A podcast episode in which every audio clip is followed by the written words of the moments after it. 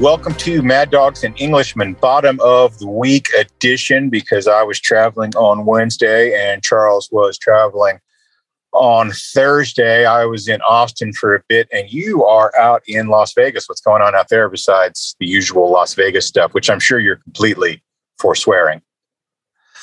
Well, I am not forswearing it. Uh, I'm, I'm not a gambler, but I did last night go to see the Beatles love show, the Cirque du Soleil show. Oh, how is that? I've never, I've never seen it. Oh, it was terrific. I mean, it was absolute sensory overload. But the thing is, even if it hadn't been terrific, I would have just been happy to sit and listen to those songs played at that volume.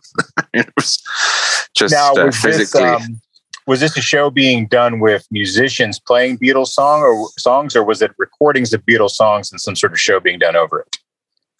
It's the latter. So a few years ago, Giles Martin, who's George Martin's son, yeah, uh, and essentially has taken over the role as audio custodian of the Beatles uh, since his father died. Got together with uh, George Martin and got hold of all of the original Beatles tapes and remastered a bunch of them and then mashed them together, as the kids say.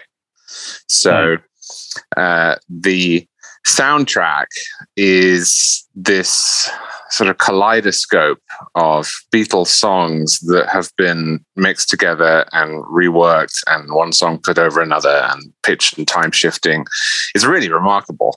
I've actually had that album for 16 years, but I've never seen the show. Talked about that once. Uh, yeah, we, we, had, have we had some Love, reason to talk cool. about Giles Martin. I forget what it was. He may be. Did he? Uh, he produced maybe uh, was it a Julian Lennon record a couple of years ago? We were talking about. Anyway, I can't remember. Well, we probably were talking about his work remixing and mastering the Beatles. And that probably he did. That was your did, yeah. He did Sergeant Pepper, and then the White Album, and then Abbey Road, uh, and I think the new Let It Be as well. Um, but yeah, I've had this this record for years, but I've never seen the show, so I've now remedied it. So you you recommend for uh, Vegas tourists? Oh, absolutely, absolutely. Go see it. It's uh, I mean it's it's Cirque du Soleil, but filtered through the Beatles. So if you like either of those things, you're going to have a good time. Oh, sounds like uh, fun-ish. Uh, I'm not a huge Cirque du Soleil kind of guy. I, I, I sort of. It's weird because I generally kind of like empty spectacle. Uh, I'm okay with that. I just sort of, uh, you know, enjoy being entertained that way. But um, having lived in Las Vegas, of course, I've, I've, found myself obliged to go to a number of Cirque du Soleil shows, and uh, I didn't hate them or anything. Just didn't really, uh, didn't um, didn't push my there's button. So many of them here. Yeah, there's. I like, couldn't believe it. They've got a whole lot uh, going on there. Yeah, Vegas is interesting that way because um, I mean we talked about Vegas. I know some some before, but um, it's uh, it's it's been interesting to watch them diversify. You know, where um, whereas maybe even as recently as 25 years ago or 20 years ago, the casinos and casino hotels were pretty much the only thing going on in Vegas. I mean, there were some shows and stuff. Basically, you went to Vegas to drink and gamble, and uh, and mostly to drink and gamble. But um, with the uh, just sort of increase in general tourism there, you've got a lot of people who are not so much into drinking and a surprising number of people who just don't gamble who visit Las Vegas for various other reasons. So, yeah, you know, gamble. go there for shows and stuff. People, uh, people, people go there to, I guess, shopping is sort of a thing for particularly some international visitors to uh, Las Vegas and that kind of thing. You don't gamble at all? I mean, I'm not opposed to it, and and I I'm a member of certain you know football pick'em leagues or what you will, um, but I I just don't do that. I've I've never got into it. Um, I mean, I I we don't need to I rehearse suppose, this whole thing, but um, I'm glad Las Vegas is there. I like Las Vegas, and I like to play poker every now and then, although I'm not a very good poker player. But I don't want there to be casino gambling anywhere in the United States except for Las Vegas. Like no, only Las Vegas thing.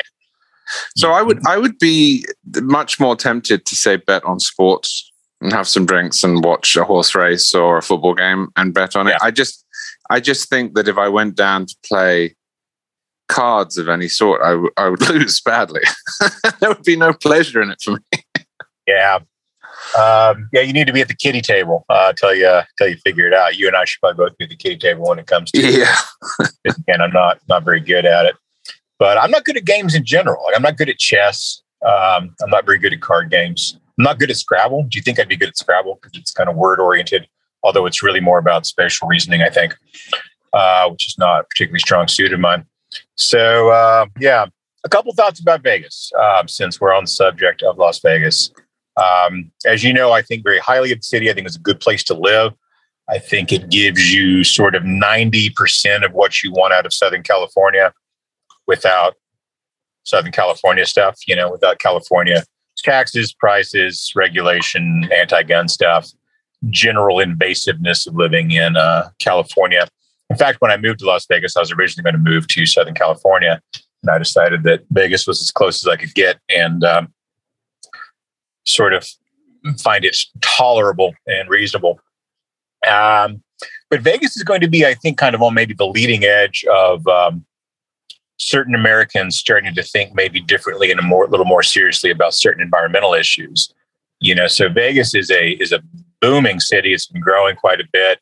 Uh, Henderson, Nevada, there, which is a Las Vegas suburb, is now the second biggest city in the state, and um, it's grown to to be a pretty sizable city itself.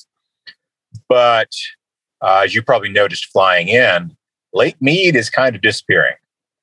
And uh, that brings up, you know, the sort of general southwestern drought brings up two kind of interesting threats for Vegas in the area. One is that um, the obvious one is water, but also I think that, you know, if the Hoover Dam declines another certain small number of feet, I don't remember what it was that I read, it's going to have to stop generating electricity, which will create all sorts of interesting uh, and difficult problems to deal with for that part of the world. Now, partly the, the water situation is um, man made through bad management and that sort of thing. That's particularly more true in California, where they send a lot of water coming down from the mountains just off into the uh, ocean in the service of various smelt and such things. But, um, you know, if Vegas starts to have to rethink its, its water supply issues, and if the Hoover Dam stops generating electricity, um, although I guess it's not a huge part of the electricity footprint in that part of the world anymore, but maybe still a significant one. I'm trying to remember off the top of my head what what share it, generates. Um, you know, these are are kind of more practical, everyday um, issues related to environmental problems that are not well. What's the temperature going to look like on average on the planet somewhere 30 years in the future? We went to the Hoover Dam. Did you go on this trip, or you just been there? No, before? with you. Remember? Oh, did you and I go there? I, um, I've gone there a few times with various people, so um, I don't specifically remember going there with you. Did we go down into the infrastructure and all that? yeah, that that. Before? and we Okay, saw that hilarious propaganda video. Oh yeah, that's right. That's right. That's right. Uh, tell tell folks about that. That was that well, was so. I I was wildly impressed by the Hoover Dam, and I was thrilled Yeah. to see it. And it's just it's a monumental achievement, and the setting it's in is is beautiful. So I, this isn't a criticism of the Hoover Dam, but there's this video that they show you before you get to go down and see the turbines and um, transistors and all that, and uh, it's a, a, a Transistor, flagrant New? Deal. Uh, Not don't think- transistors. What am I I talking think we're about? Um, uh, the world's what am I- biggest radio. Yeah. what am I talking about? Um, they, one of them exploded recently. Transformers, I think maybe. Transformers. There you go. I think I didn't want to say Transformers because the Transformers movie ends up at the Hoover Dam, so that sounds wrong. Um, confusing. Transformers, not transistor. Sorry, I have had almost no sleep uh, in the last 48 hours. Anyhow, there's this hilarious video there, and it had some line in it that I remember both of us laughing at, where you know it said uh, the the concrete and steel backbone of the dam represented the stubborn will of the American people, and then there was a picture yeah, of Franklin yeah. Roosevelt. just come on, Oh, guys. man. It's a dam. It's a Yeah, dam. that 30s fascist stuff is uh, is is pretty wild at times. So you're in Vegas doing what? You're not just there on vacation, I assume. No, I am uh, speaking to Southern Utah University, um, which isn't in Vegas, is in Cedar City, Utah. I've been there a few times. I think I've talked to you about it on the podcast. Yeah. But this particular event is not in Cedar City, Utah, but is in Las Vegas. Um, Oh, that makes it a little So- more convenient, anyway. It's certainly easier, although I must say, I do love that drive between Las Yeah. Vegas through Arizona and into into Utah and past uh, Zion National Park. It's uh, it's an absolutely beautiful part of the country. But yep, I spoke uh, last night. I have a couple of events today, and um, then I'll be back tomorrow Well it's done. funny how your uh, your usual climate changes your perception over time. Because I can remember coming to visit you in Las Vegas uh, as part of a, a trip to speak at Freedom Fest in maybe 2016, maybe Mm. 2015, and getting off the plane from uh, Connecticut and thinking, oh my goodness, this is so hot. I mean, just being a- aware of how hot my body was and head was and everything was. But when I landed yesterday, you know, August, Las Vegas, pretty hot. I sort of got off the plane and thought, yep, this is what normal temperatures feel like. Well, probably a relief compared to Florida, at least, you know, in terms of the humidity and whatnot. True, although the humidity doesn't particularly bother me. In fact, I don't even notice it that much. What what bothers me? Well, so it bothers me when I go to parts of Florida that aren't on the coasts. So, you know, my family That came over sense, and we, yeah. we went to Disney, and uh, I, I don't know how many of our listeners know this, but the hottest Disney park by quite a lot uh, is Animal Kingdom um, which doesn't really make much sense in the abstract because it's right next to Epcot and Magic Kingdom and uh, Hollywood Studios and everything else. But it is absolutely full everywhere of trees, plants, vegetation. I mean, it's absolutely packed because it's full of animals. It is from the minute you walk in there to the back of the park, it's just a jungle.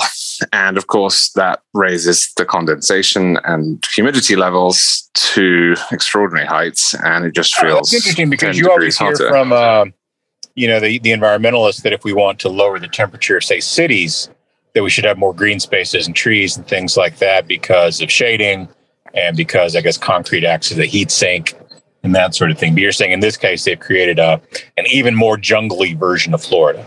Yeah, it certainly doesn't work in Central Florida in a concrete or asphalt park. Uh, Mhm. I don't know whether it actually makes the park hotter in terms of degrees, but it certainly makes it feel hotter because of the humidity. the things you learn. Okay.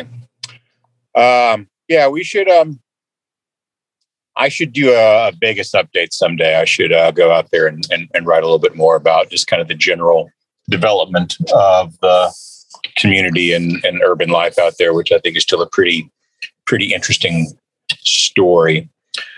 Um, the thing about interesting stories, of course, is that you have to tell them. And weirdly enough, there are people who think that it is the job of journalists to not tell stories. So, my Sunday column, uh, Awkward Transition, is going to be about this group. Uh, I think they're called Physicians for Reproductive Health or something like that. Um, I went through and looked at their you know, list of who they are, and a lot of them have doctor in front of their name, although that could be Dr. Jill Biden for all we know, because, you know, doctor is one of those terms that gets used promiscuously. But anyway, they have written this open letter to the uh, press, and what they're attempting to do is to pressure reporters and uh, TV producers and, and booking people and those sorts of things to essentially pretend that anti abortion activists don't exist, to stop quoting them, stop referring to them, uh, stop asking them questions. And, and literally, their petition says that the problem is asking them questions. By asking them questions, you legitimize their answers. is what the uh, petition says. So we've got a group of people out there, people who almost certainly think of themselves as liberals and as civil libertarians, telling journalists and reporters, especially, you must not ask people questions. That is some weird, uh, dark, Orwellian totalitarian stuff, but it's not exactly unprecedented. You know, as I argue in my column, that if there were no precedent for this, you know, they probably wouldn't bother even trying. They right. wouldn't go out and tell reporters you can't interview people who are involved in the news. But because there is precedent for it, because we've got, you know, Facebook and Twitter acting as an arm of the Biden campaign and suppressing reporting from the New York Post, America's newspaper, uh, because we have universities acting as political enforcers by rescinding admissions of students who have said dumb things or maybe not dumb things, who knows, as uh, children in some cases, you know, when they're in high school or in, in junior high. Or that we've got Google and other sort of, you know, prestige employers using employment as a cudgel to enforce political conformism of various kinds. Uh, it's not as though this kind of stuff comes out of nowhere. But what I wrote in my column is that this desire to suppress is a little like having a bad pornography habit in the sense that the need becomes ever more complex and exotic and specific as time goes on. So it's not enough just to have a sort of generally biased uh, approach to certain news stories, the New York Times, Washington Post, AP, and the major networks. It becomes, well, we have to um, incorporate these ideological prerogatives into the news in a very explicit way. An example of this I gave, I came across this really perplexing story uh, in the New York Times uh, a couple of weeks ago, maybe a couple of months ago now. And it was about this woman who was now in her 80s, and she had been charged with murdering and chopping up um, another woman that she was involved with, a girlfriend.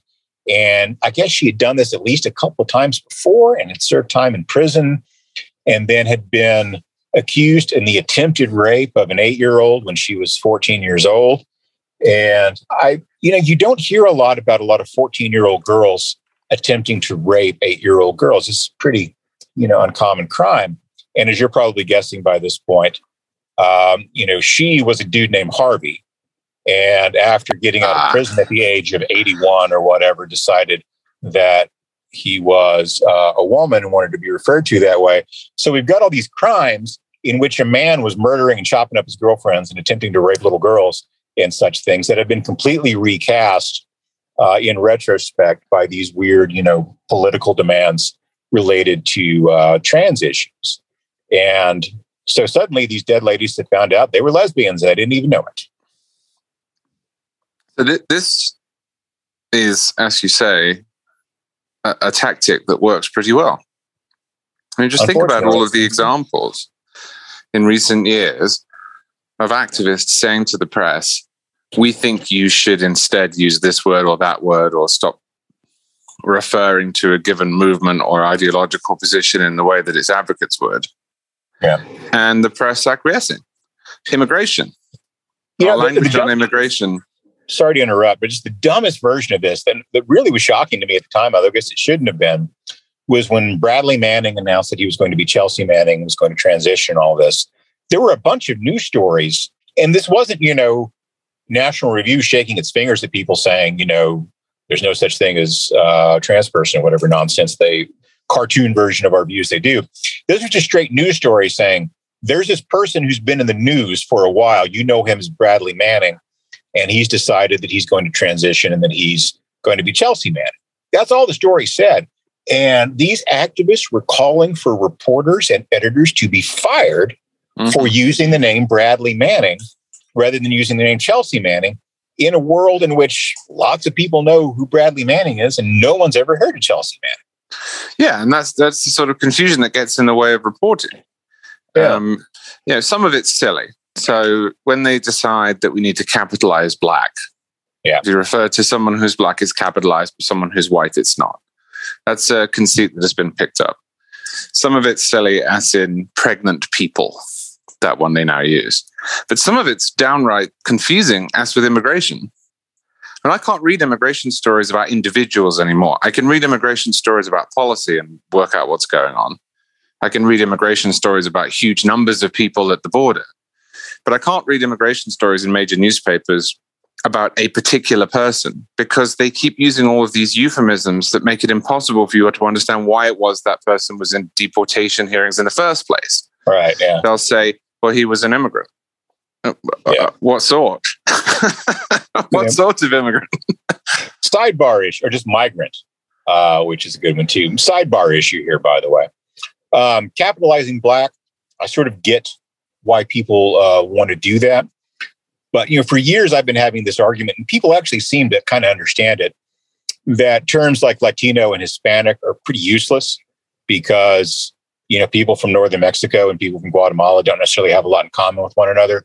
Uh, people from Brazil get counted as Hispanic, even though they're you know Portuguese speaking people, or I guess Latino, um, are you know culturally, politically, often economically very different. Where especially when we're talking about those immigrant communities in the United States, you know, people of Cuban and Venezuelan background are very different sorts of people from people yeah. of uh, you know who are immigrants from El Salvador. And you see sometimes the media get confused by this because they'll say, "Well, Trump did really well in Texas border counties in spite of his attitudes about uh, illegal immigration. Well, have you ever asked a Mexican American rancher about Guatemalan illegals coming across the border and showing up in downtown San Antonio? They aren't happy about it for the most part. You know, they're not, no. oh, you're from a Spanish speaking background too. We're brothers now. Um, that's just kind of not how it happens. Now, for a long time, black made a lot of sense as an, you know, as an identifier in the United States. You kind of knew who you were talking about. But because we now are experiencing and seeing, you know, a lot more diversity in the group of people in this country who are black or people of African origin that I'm starting to think maybe that's going to head the same way as Latino in the sense that, you know, families of people who have been here for hundreds of years, who are mostly of slave backgrounds, are not necessarily culturally, historically, politically, economically very much like people who are uh, recent immigrants from Nigeria who have PhDs and work in Silicon Valley. And as those communities become more prominent, particularly you know recent African immigrants, uh, Caribbean immigrants, things like that, um, just sort of using the term black to refer to all these people, I think, is going to end up being more confusing and more um, obscuring than it is illuminating. But that's completely a sidebar issue. Well, and, and it gives me an opportunity for an awkward segue, which is speaking of slavery, your wow. point about abortion actually reminded me of the historical use of that instinct to silence questions, which in the early republic was largely to make abolitions abolitionists be quiet. And I know people get really upset when you point out that there are a lot of historical analogies between the abolitionist movement and the anti-abortion movement, but that I'm afraid is another one of them. Well, there are lots uh, of, some, that's a that's a dumb complaint that always irritates me because the whole idea of an analogy is that these are things that are not the same thing, that they are different important ways. That's why they're analogies and not the same thing. But it is a good analogy in a lot of ways. And I think this is another one because, you know, if you go back to the early Republic, um, the, the first fight over speech and especially gag rules in Congress uh, had to do with abolitionism. Yeah.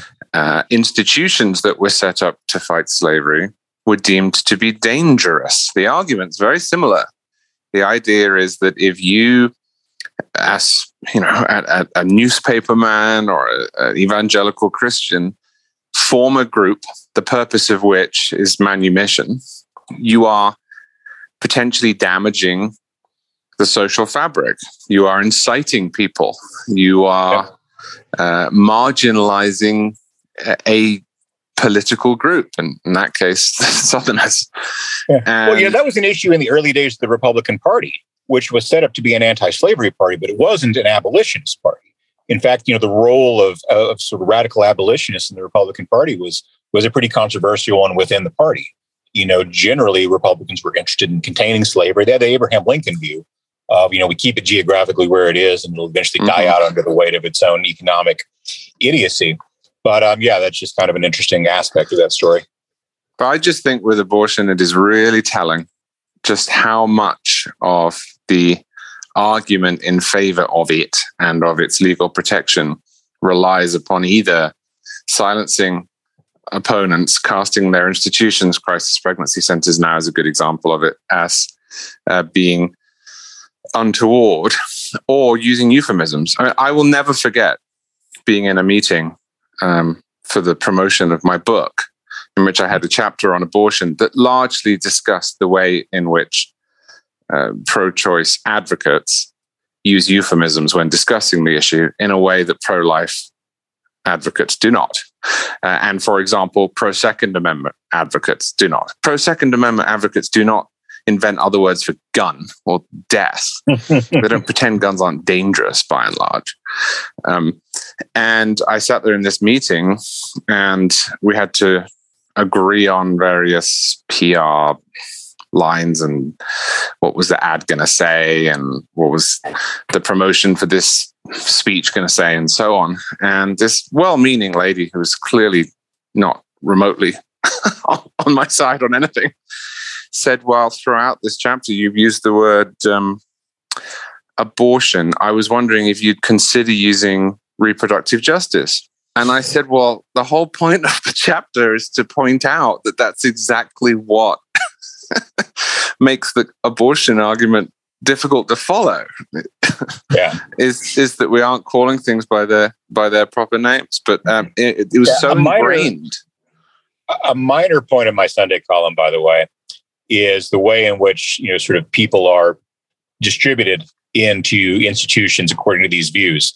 So you know you can be uh, a pro-life person at the New York Times if you're Ross Douthat and you're writing for the op-ed page, but I guarantee you, I'll bet you all the money in my bank account that you know no one who holds a title along the lines of managing editor um, has the views of Xan DeSanctis on, on any of these issues. And the reason that's interesting is because you know even you, uh, conservative guy writing a conservative libertarian book, uh, are going to have to deal with essentially these you know publishing industry uh, lefties to get your book out. And I was thinking about when I wrote about abortion for the uh, Washington Post which is a fine experience. I didn't have any trouble with the editors there. They were very nice and they did a great job. But my editor on that column was Ruth Marcus, who has extreme pro-abortion views. Yeah, kill all the Down syndrome kids. Right, which is which is is fine, but it's impossible to imagine the opposite being the case. Right. Of someone who, you know, has her views writing a column about abortion for the Washington Post and being edited by someone who has my views. Well, you know, we, we should be careful. Works in an interesting way yeah, we should be careful not to let this descend into Charles Cooke hates the media.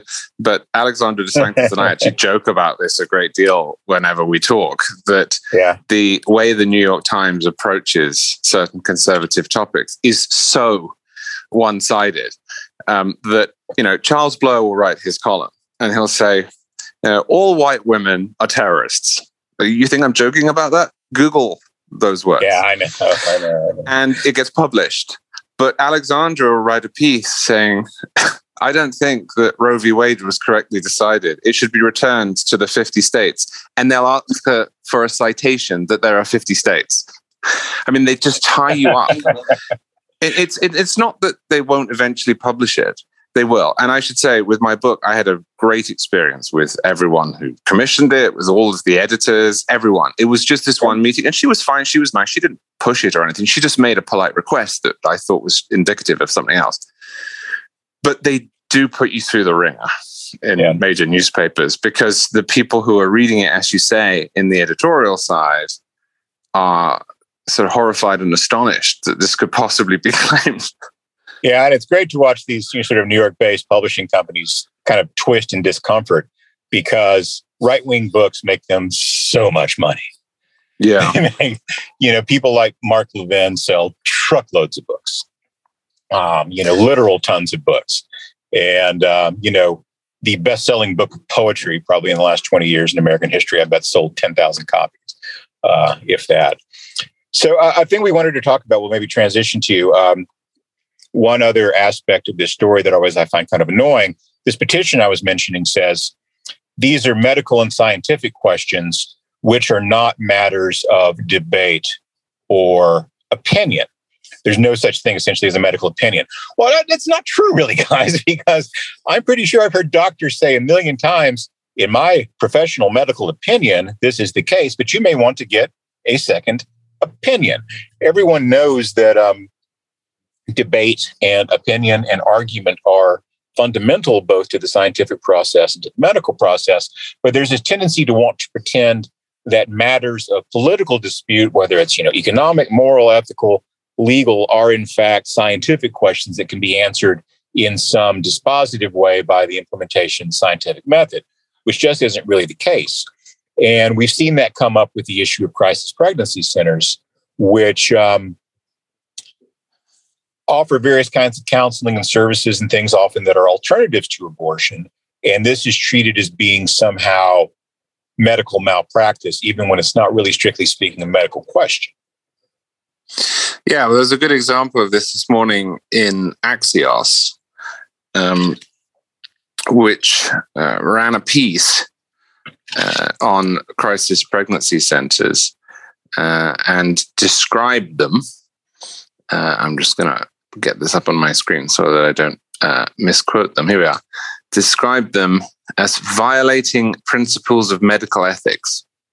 Now, first off, this is preceded by health experts say. All of them, all of the health experts believe that crisis pregnancy centers violate principles of medical ethics. Uh, which principles and which ethics? That is a ridiculous statement. This is a matter of profound debate. And I personally find it particularly annoying the tendency you just described to say this isn't a matter of medical opinion, given that when it comes to medical facts, pro lifers are actually on more solid ground than yeah. pro choicers on average. That doesn't mean that they're right politically or ethically. Those questions are extremely difficult to tease out uh, in a pluralist republic. But the idea that you know, pro-lifers are running around selling quack medicine is just absolutely bizarre. If you listen to pro-choice activists talk for five minutes, but these these centers they violate principles of medical ethics. I, I just, I mean, first the first thing that came to my mind, to be honest with you, was what as opposed to mass murdering children. Yes, uh, but that is a classic example of begging the question. Yeah. Only if you believe all of the presumptions that the pro choicers sell, one of which is abortion is medical care. Another is the unborn child is not alive. yeah, I'm sure. Sure. If you buy that, uh, and then you have a center that says, we will help you look after your child, please don't get an abortion because it's killing, well, you've got a problem. But half the country doesn't buy that. Yeah, and the dumb thing about that is it's uh, you know, it's always a game of Calvin ball, right? So it's well, we're these science and evidence based people, and you say, well, okay, well, this is a living human organism at the earliest stage of development, and therefore it shouldn't be killed. Well, it's not a person, so it's the retreat into metaphysics. You know, it's, it doesn't meet legal personhood. Well, I know it doesn't meet legal personhood in a lot of jurisdictions. We mean to change the law because we think the law should be different from what it is.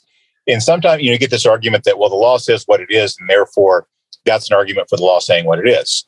You well, know, again, not to uh, harp on slavery, but yeah. one of the arguments that people make against the Constitution in, in the modern eras of 1619 project type progressives, but back in the early days, say Lysander Spooner, was that the document did not treat slaves. It's not blacks. That irritates me. There's this misconception that the Constitution said that blacks were three fifths of a person. Not right. Slaves were, and of course, the slaves were mostly black. That that's the sin. It wasn't racial uh, intrinsically. The Constitution said we don't treat slaves as full people. That's the argument. That I let's not go into the fact that three fifths clause was actually arguably a win for abolitionists in the long run. Right. Yeah. You could do the same thing. I mean, you could point to that and say, well, that's not how we treat legal personhood then. And they would say, quite rightly, as the abolitionists did, and that's why we needed to amend it, because yes. we think that that was uh, an ugly compromise based on a large proportion of the people involved insisting that slaves were subhuman, which was a position they became more fond of, not less, unfortunately, into the 1840s and 50s. So I love, it's, it's way, just uh, silly. I love Lysander Spooner and the essay you're talking about, the Constitution, No Authority. And, um, but one of the things I like about Spooner is that if I take my own particular crackpot libertarian tendencies and like push them all the way where they would go, Lysander Spooner kind of shows me where I end up. You know, I think he's kind of a fun writer, an interesting guy in lots of ways, but he's also a good cautionary example of um, how easy it is to become a crackpot and uh, one must always be on guard against cracked pottery. Yeah, I have a sort of uh, theory of any successful movement uh, that that it requires people across the spectrum, and I think sometimes we we're very keen to make everyone involved in a given push look like us. You know, so with Brexit, for example, uh, there were the people who loved Dan Hannan, yeah. and then there were the people who loved Nigel Farage. And the people who love Dan Hannan said, not without reason, you know, Nigel Farage is a bit of a bomb thrower. He's not always truthful. He's uh, too effusive. And the people who liked Nigel Farage said, well, Dan Hannan's very eloquent and all, but he doesn't appeal to the average guy down a pub. Also true. Truth in that too. Uh, but I think Brexit succeeded because both of them were involved. I don't think it could have succeeded without both of yeah. them being involved. And I think the same of abolition. I'm sure you agree with me, but you know, I'm glad Lysander Spooner was there. I just think it was prudent of Abraham Lincoln to say, not going to take that view. but you did need those people in the mix. Yeah, I've kind of toyed around with the idea of writing a book about Tucker and Spooner. This is sort of interesting characters, but I got a lot of books to write on the list, and that's not really at the top of it. How long will you be in Las Vegas, Charlie? Until tomorrow morning. Okay. So you've got a Friday night in Vegas. Well, uh, I hope you survive it. Yeah, given that yesterday I was awake for 22 and a half hours, um, I think I will survive it asleep. Uh, I uh, well, those Vegas, those great Vegas hotels with the blackout curtains, it's a good place to sleep. You turn the air conditioning down to about 61 degrees and pull those curtains up. You can sleep for 20 hours in those places. Exactly. You know, something we missed about yeah. Las Vegas, maybe you said it, but is restaurants. Yeah, great restaurants and stuff. Really great restaurants. That that's the big change from when I first came here. You and I had a very nice dinner at Bardot's, I recall. Oh my gosh. That was one of the best meals I've ever had. And I just love that place, the way it's done yeah. out. The wine was good. That was a great place. Awfully good. Awfully good. Um, any other place you like in Vegas? Now, you know, I need to bring my wife here um, and, uh, you know, park the kids with the grandparents and mm. uh, maybe books a couple of shows and some restaurants. Maybe try and coincide with a an NFL game because that's another thing uh, Las Vegas has now is an NFL team. The Raiders moved here. They've got their great new stadium.